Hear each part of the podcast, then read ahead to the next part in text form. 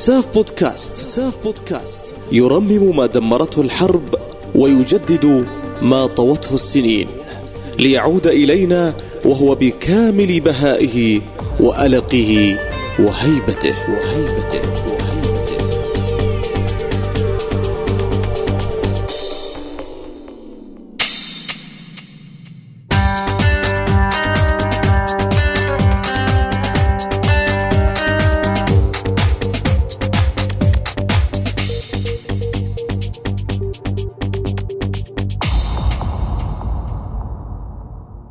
السلام عليكم. تخيل أن تصحو في يوم ما وأنت بلا ملامح. محيطك مليء بالألوان والزخارف. الناس بثياب ملونة وبأشكال متعددة. وأنت كتلة فارغة لا ترى ولا تعرف ولا يشار إليها. وهم وفراغ هذا في الحقيقة ما يحدث عندما يكون الإنسان بدون هوية وبلا تاريخ.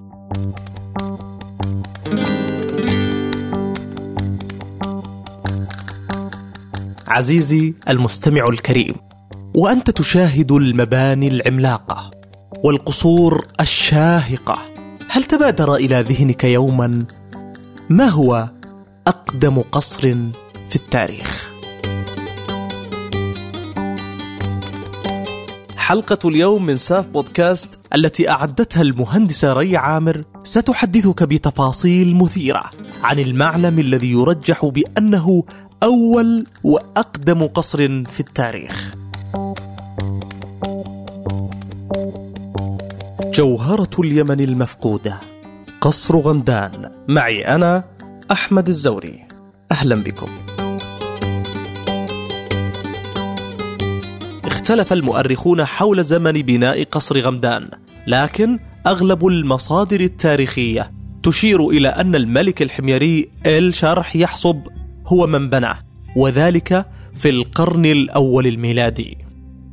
فيما تقول روايات أخرى أن باني هذا القصر هو سام ابن نوح الذي سميت صنعاء باسمه قديما.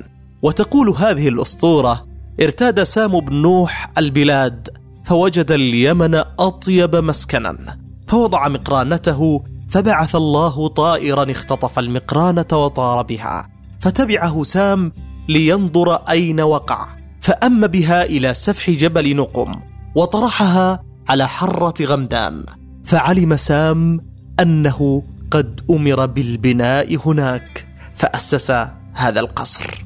ويروي ابن هشام وابن كثير أن من بنى هذا القصر هو يعرب ابن قحطان وأكمله من بعده وائل ابن حمير ابن سبأ ابن عبد شمس.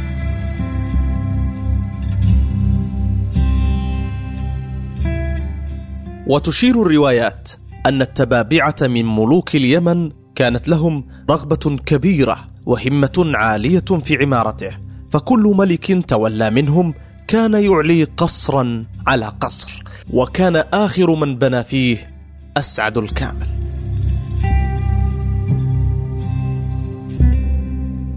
يعتبر قصر غمدان من عجائب الهندسة المعمارية ومن أقدم القصور الضخمة في العالم. يقول الدارسون أن القصر احتوى على عشرين طابقا لا يقل علو الطبقة الواحدة منها عن عشر أقدام. بنيت بالبوفير والجرانيت والمرمر. وقد ذكره الهمداني في كتابه الإكليل بقوله يسمو إلى كبد السماء مصعدا عشرين سقفا سمكها لا يقصر.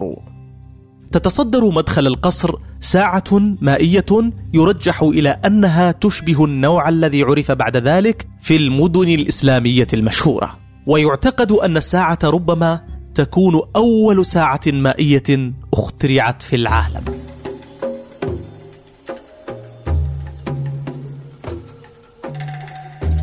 وكانت تزين فناء القصر حديقة غناء وقنوات جارية وفي جانب من فناء القصر نمت نخلة سامقة تسمى الدالقة. وذكر المؤرخ القزويني في كتابه آثار البلاد وأخبار العباد. كان من عجائب صنعاء غمدان الذي بني على أربعة أوجه وجه أحمر ووجه أبيض ووجه أصفر ووجه أخضر. وبني في داخله قصر مشيد فكان ظله إذا طلعت الشمس يرى على ماء بينهما ثلاثة أميال. وقال أيضا وقد جعل في أعلاه مجلسا بناه بالرخام الملون وجعل سقفه رخامة واحدة شفافة وإذا أسرجت المصابيح فيه ليلا كان سائر القصر يلمع من ظاهره كما يلمع البرق.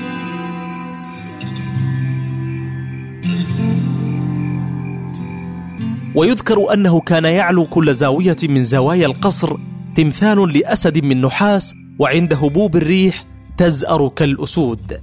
وفيه قال أمية بن أبي الصلت يمدح سيف بن ذي يزن آخر الملوك الذين سكنوه فاشرب هنيئا عليك التاج مرتفقا في رأس غمدان دارا منك محلالا.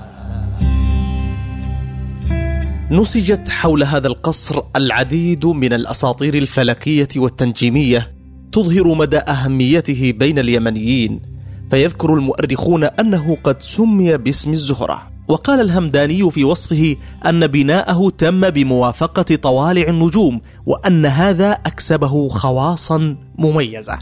وذكر أن التبابعة إذا قعدوا على هذا القصر وأشعلوا شموعهم يرى ذلك على مسيرة أيام وبسبب ارتفاعه الشاهق فقد استخدم كمرصد فلكي كما تقول بعض الروايات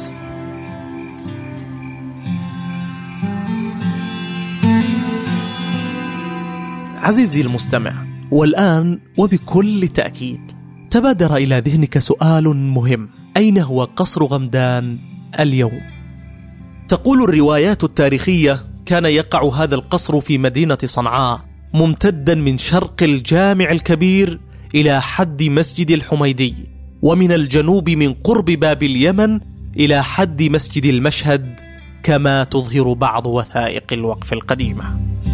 وهناك اعتقاد بأن موقع القصر يقع في منشأة قصر السلاح القائمة حاليا في صنعاء القديمة بينما ترى جهات أخرى أن الجامع الكبير بصنعاء قد بني على أنقاض هذا القصر. ومن المؤكد أن أبواب الجامع هي أبواب قصر غمدان وعليها كتابات بخط المسند.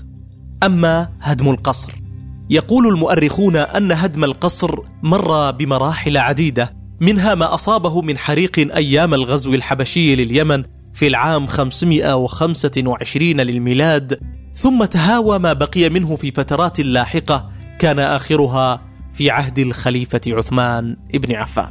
وقد شكل هدم غمدان مأساة كبيرة بحق اليمنيين بسبب مكانته الكبيرة لديهم فقد اعتبروه رمزا سياسيا وعقائديا. وإلى اليوم لا يزال هناك من اليمنيين من يسمون أبناءهم الذكور باسم هذا المعلم التاريخي الكبير.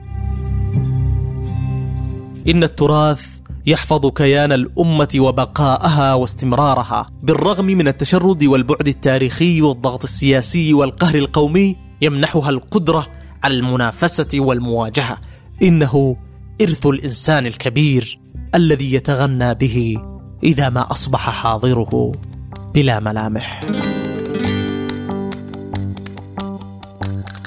إلى هنا انتهت حلقة اليوم من ساف بودكاست. لا تنسوا الاشتراك والمتابعة والتقييم على منصات البودكاست المختلفة وتقبلوا تحايا فريق ساف بودكاست.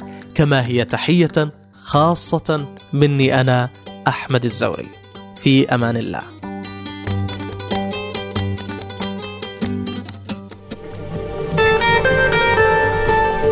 ساف بودكاست. ساف بودكاست. يرمم ما دمرته الحرب ويجدد ما طوته السنين ليعود إلينا وهو بكامل بهائه وألقه وهيبته. وهيبته